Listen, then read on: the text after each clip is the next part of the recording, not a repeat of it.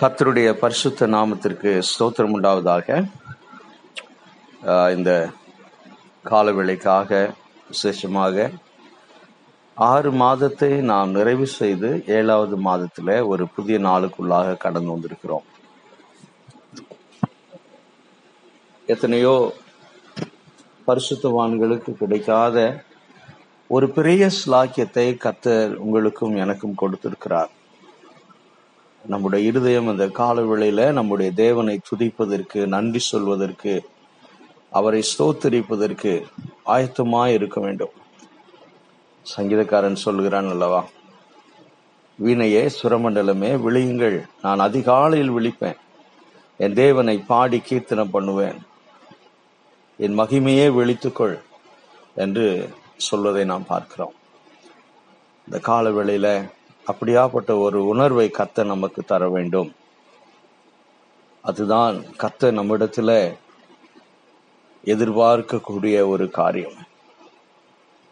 பொன்னும் வெள்ளியும் அவருடையது. அவருக்கு நாம் எதையும் கொடுத்து நாம் அவரை திருப்திப்படுத்த முடியாது. அதை கத்தருடைய பிள்ளைகள் மனதிலே வைத்துக் கொள்ள வேண்டும்.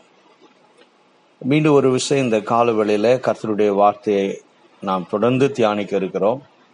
இந்த நாளின் தியானத்திற்காக நாம் நூற்றி பத்தொன்பதாவது சங்கீதத்தில் நாம் அறுபத்தி ஏழாவது வசனத்திலிருந்து இருக்கக்கூடிய காரியத்தை நாம் இந்த நாளிலே பார்க்க போகிறோம். கடந்த இரண்டு தினங்களாக இந்த வசனத்திலிருந்து நாம் பார்த்த காரியம் நாம் நம்முடைய வாழ்க்கையில தனிப்பட்ட விதத்தில் நாம் தேவனுடைய வார்த்தையை படிப்பதற்கு தியானிப்பதற்கு நாம் எந்த அளவுக்கு முக்கியத்துவம் கொடுக்க வேண்டும் என்று சொல்லி நாம் இந்த இரண்டு வசனத்திலிருந்து பார்த்தோம். முதலாவதாக இந்த நாளிலே நான் சொல்ல விரும்புகிற காரியம் தேவனுடைய வார்த்தை நமக்கு ஞானத்தையும் தெளிவாக தீர்மானம் எடுக்கக்கூடும் திறமையையும் வாழ்க்கையில ஒவ்வொரு காலகட்டத்திலும் நாம் சந்திக்கிற சூழ்நிலைகளுக்கும் பிரச்சனைகளுக்கும் நாம் சரியான தீர்மானம் எடுத்து சரியான பாதையில நாம் நடந்து செல்வதற்கு தேவையான ஞானத்தை அறிவை தெளிந்த புத்தியை தேவனுடைய வார்த்தை கொடுக்கும் என்று சொல்லி சங்கீதக்காரன் சொல்கிறான் அதுதான் இந்த இந்த வசனங்களிலே நாம் பார்க்கக்கூடிய மிக அற்புதமான மிக அருமையான காரியம்.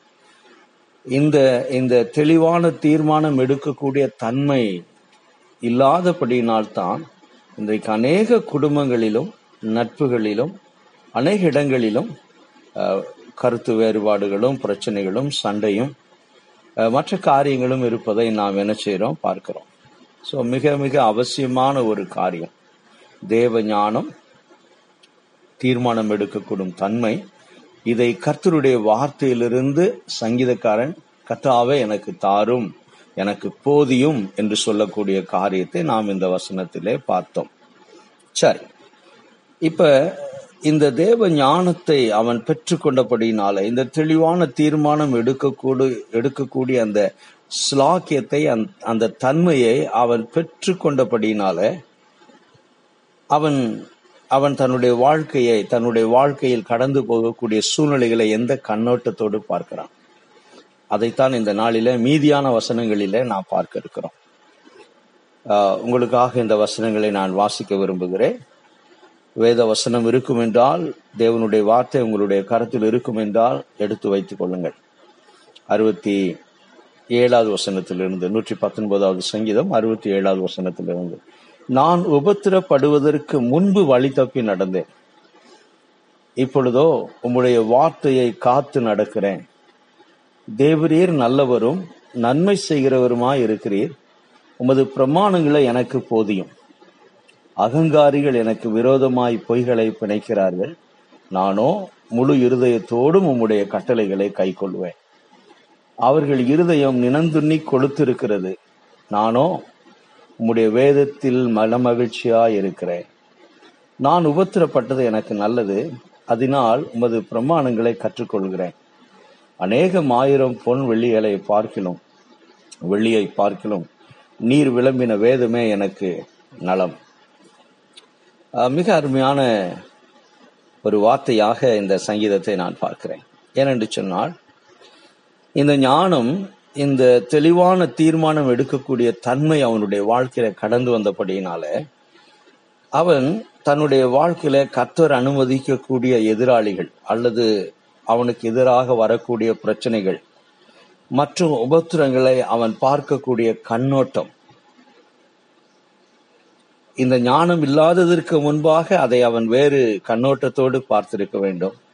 இந்த அறிவு இல்லாததற்கு முன்பாக வேத வசனத்தின் வெளிச்சத்தில இந்த அறிவு இல்லாததற்கு முன்பாக அவன் வேறொரு கண்ணோட்டத்தோடு அதை பார்த்திருக்க வேண்டும்.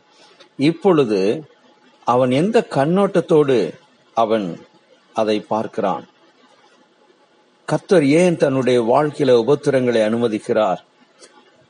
என்று பார்க்கிற பொழுது சங்கீதக்காரன் சொல்கிறான் அவருடைய வழிகளை வெளிப்படுத்துவதற்காக அவருடைய நோக்கங்களை அவனுக்கு போதிப்பதற்காக அவனுடைய வாழ்க்கையில மனந்திரும்புதலை கொண்டு வருவதற்காக கற்ற உபத்திரங்களையும் எதிராளிகளையும் பிரச்சனைகளையும் கத்தர் அனுமதிக்கிறார் என்று சொல்லி அவன் தீர்மானம் சொல்லுகிறான் செய்கிறான். எப்படி நான் சொல்லுவேன்?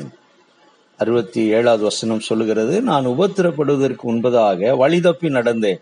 ஆங்கிலத்திலே வாசிக்கிற பொழுது என் வாழ்க்கை தாறுமாறா இருந்தது ஆண்டவர். ஆஸ்ட்ரேங்கிற வார்த்தையை பயன்படுத்தி இருக்கிறாங்க அப்படி என்றால் பிரயோஜனமற்ற ஒரு வார்த்தை தாறுமாற வாழ்க்கை.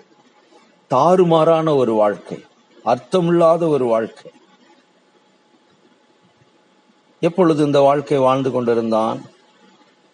தேவ வெளி தேவனுடைய வார்த்தையினாலே வரக்கூடிய அறிவும் ஞானமும் தெளிவான தீர்மானம் எடுக்கக்கூடிய தன்மையும் இல்லாது இருக்கிற ஒரு காலகட்டத்திலே அவன் வழி தப்பி தாறுமாறாக நடந்து கொண்டிருந்தான். அவன் வாழ்க்கை தாறுமாறாக போய் கொண்டிருந்தது.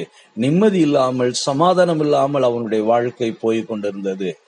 அந்த காலகட்டத்துல இவன் கத்தர் சமூகத்தில் வந்து கத்தாவே எனக்கு போதியும் எனக்கு கற்றுக்கொடும் என்று சொல்லி அந்த அந்த கற்றுக்கொள்ளக்கூடிய அந்த வாஞ்சியோடு கத்தருடைய சமூகத்தில் வந்து தன்னை தாழ்த்தின பொழுது தேவன் அவனுக்கு ஞானத்தை கொடுத்தார் அவனுக்கு அறிவை கொடுத்தார் அவனுக்கு தெளிவாக தீர்மானம் எடுக்கக்கூடிய அந்த பெரிய ஸ்லாக்கியத்தை கத்தர் கொடுத்தபடியினாலே இப்பொழுது அவன் வாழ்க்கையை ஆமாண்டவரே நீர் நான் மனம் திரும்ப வேண்டும் நான் உம்மை அறிந்து கொள்ள வேண்டும்.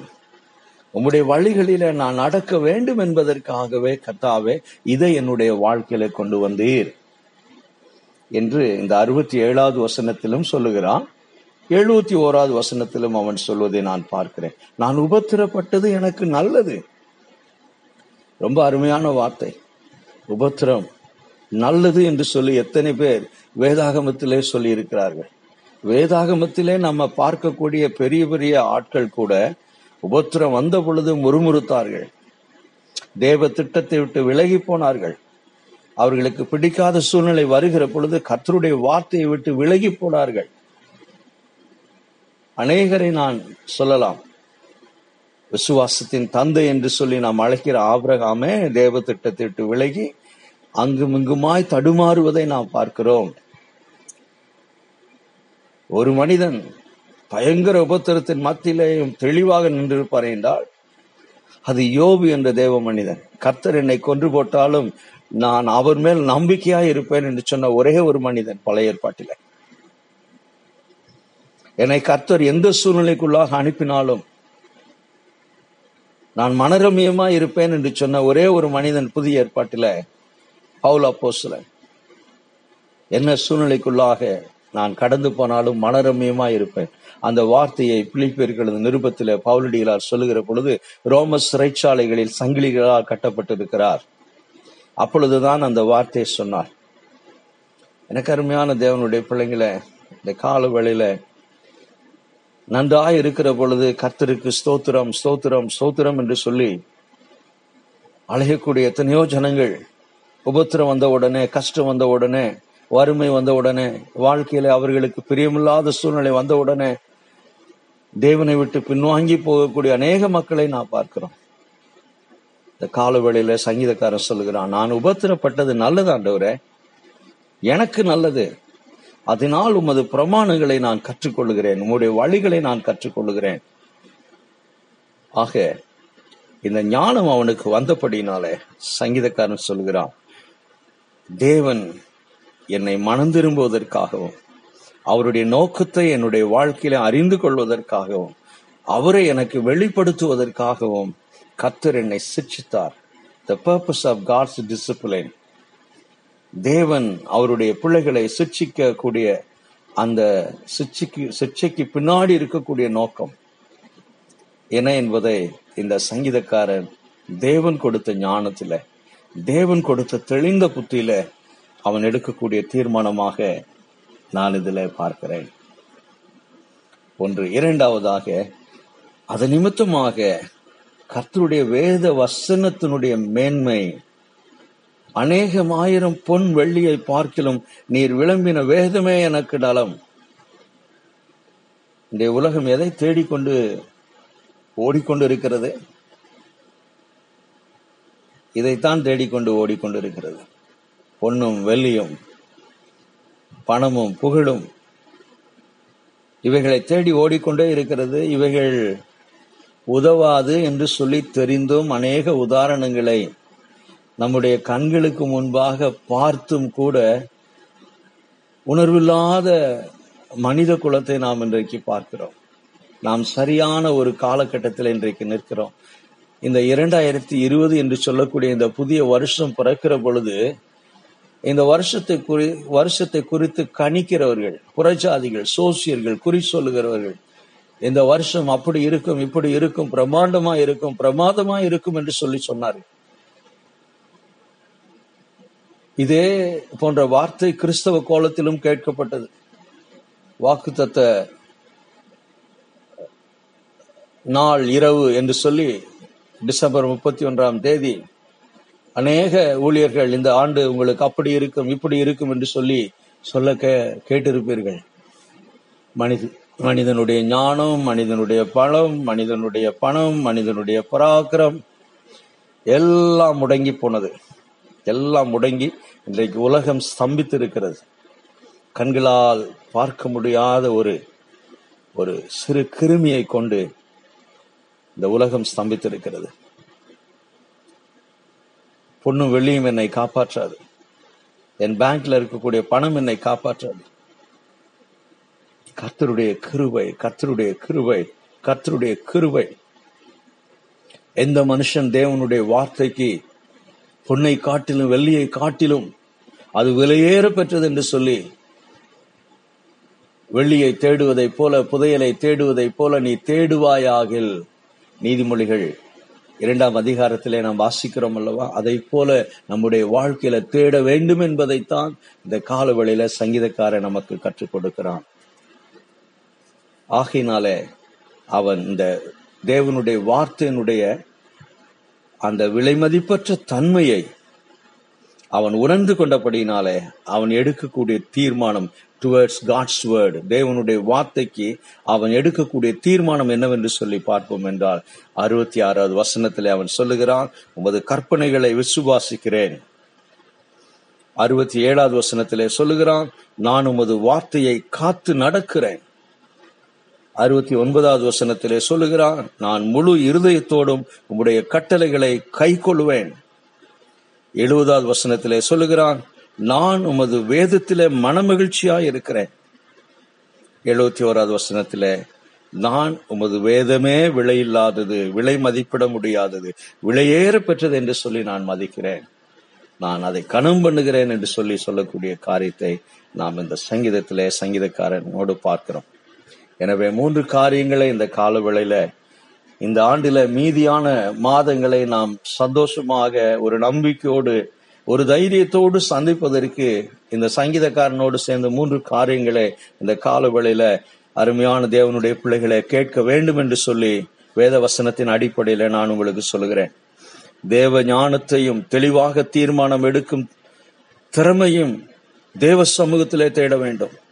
முதலாவதாக இரண்டாவதாக கர்த்தர் நம்முடைய வாழ்க்கையில் அனுமதிக்கக்கூடிய சூழ்நிலைகள் எதுவாக இருந்தாலும் சரி அதை சந்தோஷமா ஏற்றுக்கொண்டு நான் மனம் திரும்ப வேண்டும் என் வாழ்க்கையை சீர்தூக்கி பார்க்க வேண்டும் என்பதற்காகவே கர்த்தர் இவைகளை என்னுடைய வாழ்க்கையில் அனுமதிக்கிறார் என்று சொல்லி நாம் உணர்ந்து கொள்ள வேண்டும். எல்லாவற்றிற்கும் மேலாக தேவனுடைய வார்த்தையை தேடுவோம். அதற்கு கொடுக்க வேண்டிய முக்கியத்துவத்தை கொடுப்போம். அப்பொழுது கர்த்தர் நம்மை ஆசீர்வதிப்பார். அப்பொழுது கர்த்தர் நம்மை ஆசிர்வதிப்பார். தேவன் தாமே இந்த வார்த்தைகளை கொண்டு உங்களை ஆசீர்வதித்து இந்த மாதம் மாத்திரமல்ல மீதி இருக்கக்கூடிய இந்த ஆண்டின் நாட்களையும் காத்து வழிநடத்தி பாதுகாத்துக் கொள்வாராக. கர்த்தர் உங்களை ஆசிர்வதிப்பாராக. ஆமேன்.